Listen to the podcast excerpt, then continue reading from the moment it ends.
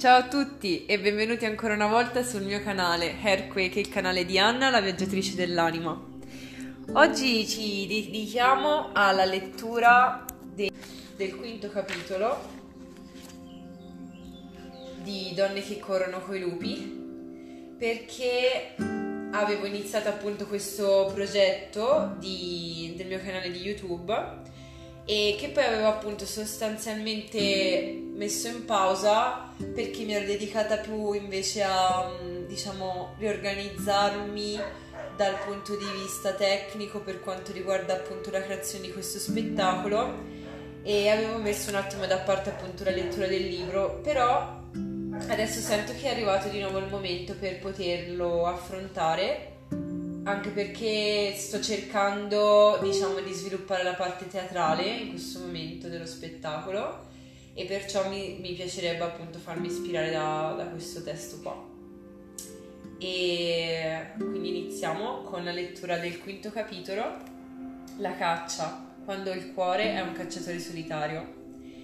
In questo caso ci dedichiamo alla lettura insieme alla lettura drammatica dell'audiolibro. Nel caso invece voi vogliate approfondire l'analisi appunto di questo capitolo in cui io ne parlo in maniera personale e nei prossimi video di uh, YouTube, li trovate sul mio canale Hairquake.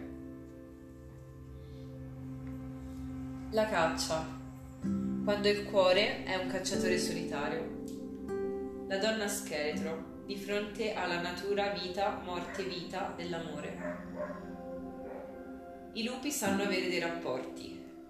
Qui chiunque li osserverà vedrà quanto profondamente sono tra loro legati.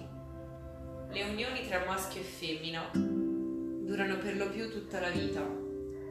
Sebbene si scontrino ed esista il dissenso, i loro legami fanno sì che insieme attraversino duri inverni, generose primavere, lunghe marce, nuovi cuccioli, antichi predatori, danze tribali e canti di gruppo. I bisogni relazionali degli esseri umani non sono diversi.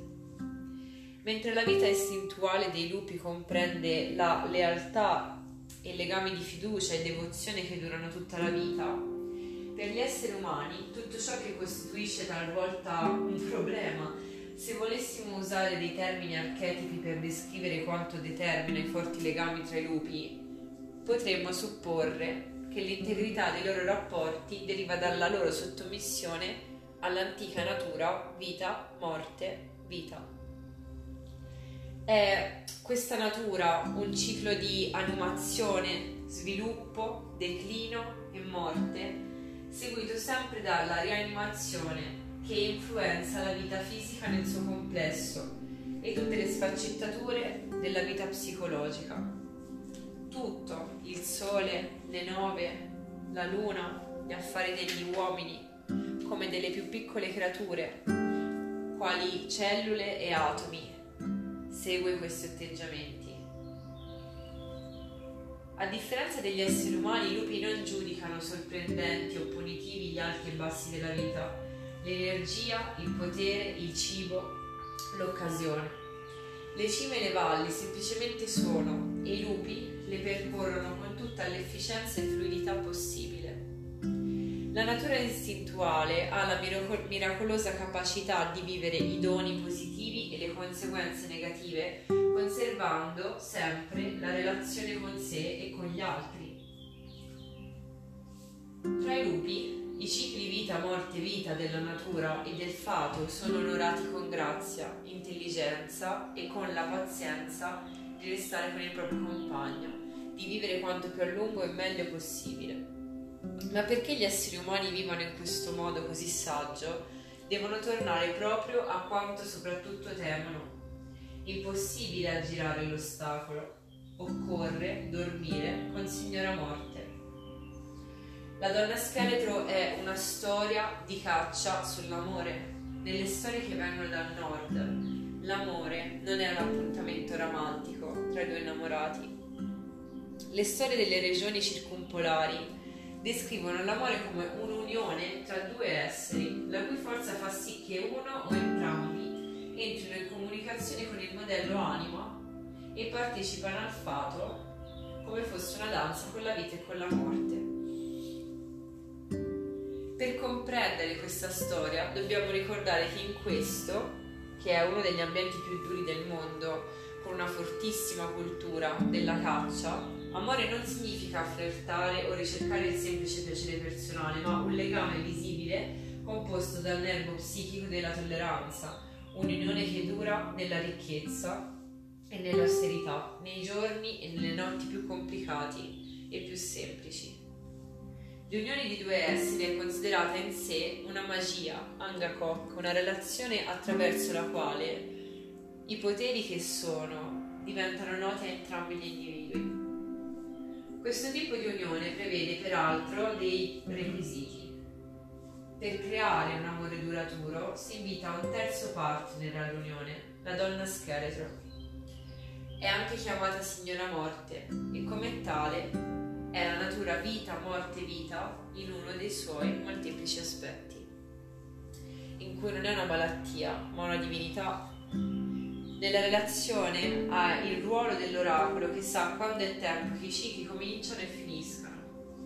Come tale è l'aspetto selvaggio della relazione, quello che soprattutto spaventa gli uomini e talvolta anche le donne perché quando va perduta la fede nel trasformativo si temono anche i cicli naturali dell'aumento dell'attrito. Per creare un amore duraturo la donna scheletro deve essere ammessa nel rapporto e abbracciata da entrambi gli amanti. In questa antica storia Inuit si, si trovano le fasi psichiche per padroneggiare l'abbraccio.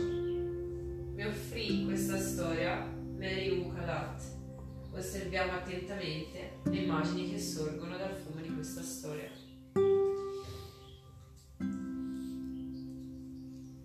La donna scheletro aveva fatto qualcosa che suo padre aveva disapprovato, sebbene nessuno più rammentasse che cosa. Il padre l'aveva trascinata sulla scogliera e gettata in mare. I pesci ne mangiarono la carne e le strapparono gli occhi. Sul fondo del mare il suo scheletro era voltato e rivoltato dalle correnti. Un giorno arrivò in quella baia dove un tempo andavano in tanti un pescatore. Ma quel pescatore veniva da lontano e non sapeva che i pescatori locali si tenevano ormai alla larga da quella piccola baia che dicevano frequentata da fantasmi. L'amo del pescatore scese nell'acqua e si impigliò nelle costole della donna scheletro. Pensò al pescatore, ne ho preso uno proprio grosso. Intanto pensava a quanta gente quel grosso pesce avrebbe potuto nutrire, a quanto sarebbe durato e per quanto tempo avrebbe potuto restarsene a casa tranquillo. E mentre cercava di tirare su quel grande peso attaccato all'amo, il mare prese a ribollire e il suo kayak a essere sballottato perché colei che stava sotto lottava per liberarsi ma più lottava e più restava impigliata. Inesorabilmente veniva trascinata verso la superficie con le costole agganciate all'amo. Il cacciatore si era girato per raccogliere la rete e non vide dunque la testa calva affiorare tra le onde, non vede le piccole creature di corallo che guardavano dalle orbite del teschio, non vide i crostacei sui vecchi denti d'avorio. Quando si volse, L'intero corpo, così come era ormai, era salito in superficie e pendeva dalla punta del kayak, tenendosi con i lunghi denti anteriori. Ah! urlò l'uomo e il cuore gli cadde fino alle ginocchia. Gli occhi per il terrore si nascosero in fondo alla testa e le orecchie divennero rosso fuoco. Ah! gridò e la gettò giù dalla prua con il remo e prese a remare come un demonio verso la riva. Non rendendosi conto che era aggrovigliata nella lenza, era sempre più terrorizzato perché essa pareva stare in piedi e inseguirla a riva. Per quanto andasse a zigzag con il kayak, restava lì dietro ritta in piedi e il suo respiro si rovesciava sulle acque in nuvole di vapore e le braccia si lanciavano in avanti come per afferrarlo e trascinarlo nelle profondità del mare. Ah! gemeva. cercando di raggiungere la terra. Saltò giù dal kayak, prese a correre de- tenendo stretta la lenza e il cadavere bianco cor- corallo della donna scheletro, sempre impigliata alla lenza, lo seguiva a balzelloni. Corse sugli scogli e lei lo seguiva. Corse sulla tundra ghiacciata e lei lo seguiva. Corse sulla carne messa a seccare, riducendola in pezzi poiché vi affondava con i suoi mukluk. Lei era sempre dietro e intanto afferrò un pesce congelato e prese a mangiarlo, perché da grande tempo non si rimpinzava. Alla fine l'uomo raggiunse il suo igloo, si lanciò nella galleria e a quattro zampe penetrò all'interno, ansimando e singhiozzando, giacque nell'oscurità, con il cuore che batteva come un tamburo. Finalmente, al sicuro, sì, al sicuro, grazie agli dei, al sicuro, finalmente. Ma quando accese la lampada all'olio di balena, ecco lei era lì ed egli cadde sul pavimento di neve con un tallone sulla sua spalla, un ginocchio dentro la gabbia toracica, un piede sul suo gomito. Non seppe poi dire come fu. Forse la luce del fuoco ne ammorbidiva i lineamenti, o forse perché era un uomo solo. Fatto sta che sentì nascere come un sentimento di tenerezza e lentamente allungò le mani sudice e, con le parole dolci che una madre avrebbe rivolto al figlio, prese a liberarla dalla lenza. Ecco, ecco. Prima liberò le dita dei piedi, poi le caviglie. Ecco, ecco. E continuò nella notte e la rivestì di pellicce per tenerla al caldo. Le ossa della donna scheletro erano esattamente nell'ordine che dovevano avere in un essere umano. Cercò la pietra focaia, usò i suoi capelli per avere un po' più di fuoco. Di tanto in tanto la guardava mentre ungeva il legno prezioso della sua canna da pesca e riavvolgeva la lenza. E lei non diceva una parola, non osava, perché altrimenti quel cacciatore l'avrebbe presa e gettata dagli scogli e le sue ossa sarebbero andate in pezzi. All'uomo venne sonno, scivolò sotto le pelli e cominciò ben presto a sognare.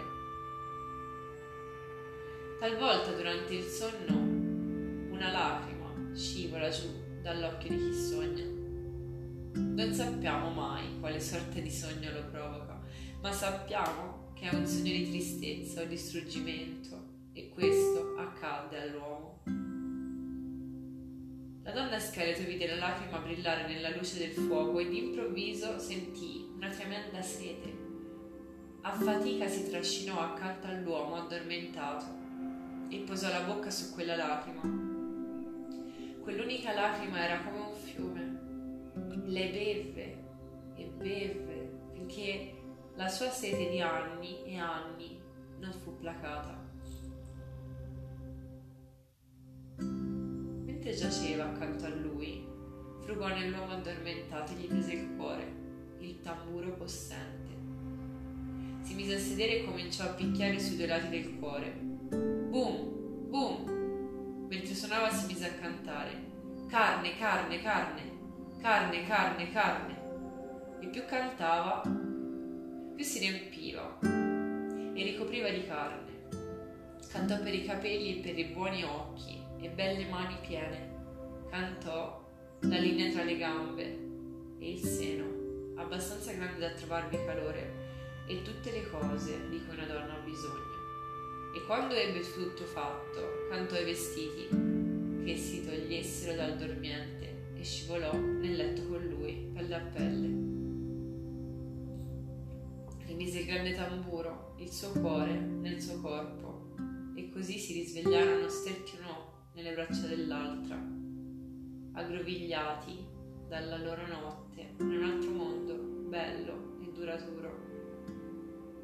Quelli che non rammentano il perché della sua cattiva sorte di un tempo Dicono che lei e il pescatore andarono via e furono ben nutriti dalle creature che lei aveva conosciuto nella sua esistenza sott'acqua. Dicono che è vero e che è tutto quanto loro sanno.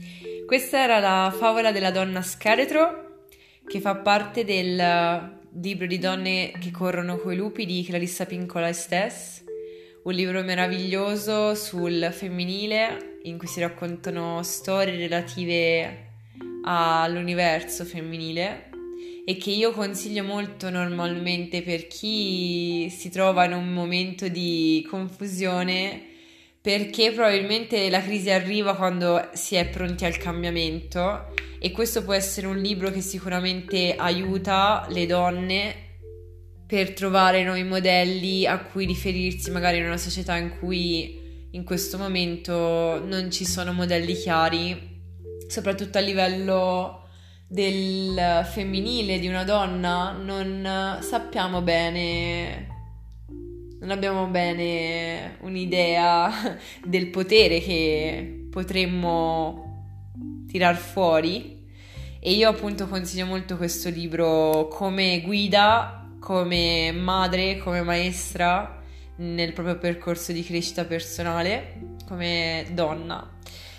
Quindi se vi è piaciuta questa storia e volete sapere la mia analisi personale riguardo al racconto di tutti i simboli, di tutti i significati nascosti all'interno del racconto, la trovate sul canale di Earthquake Travel Inside su YouTube, il mio canale di Anna, la viaggiatrice dell'anima. A presto!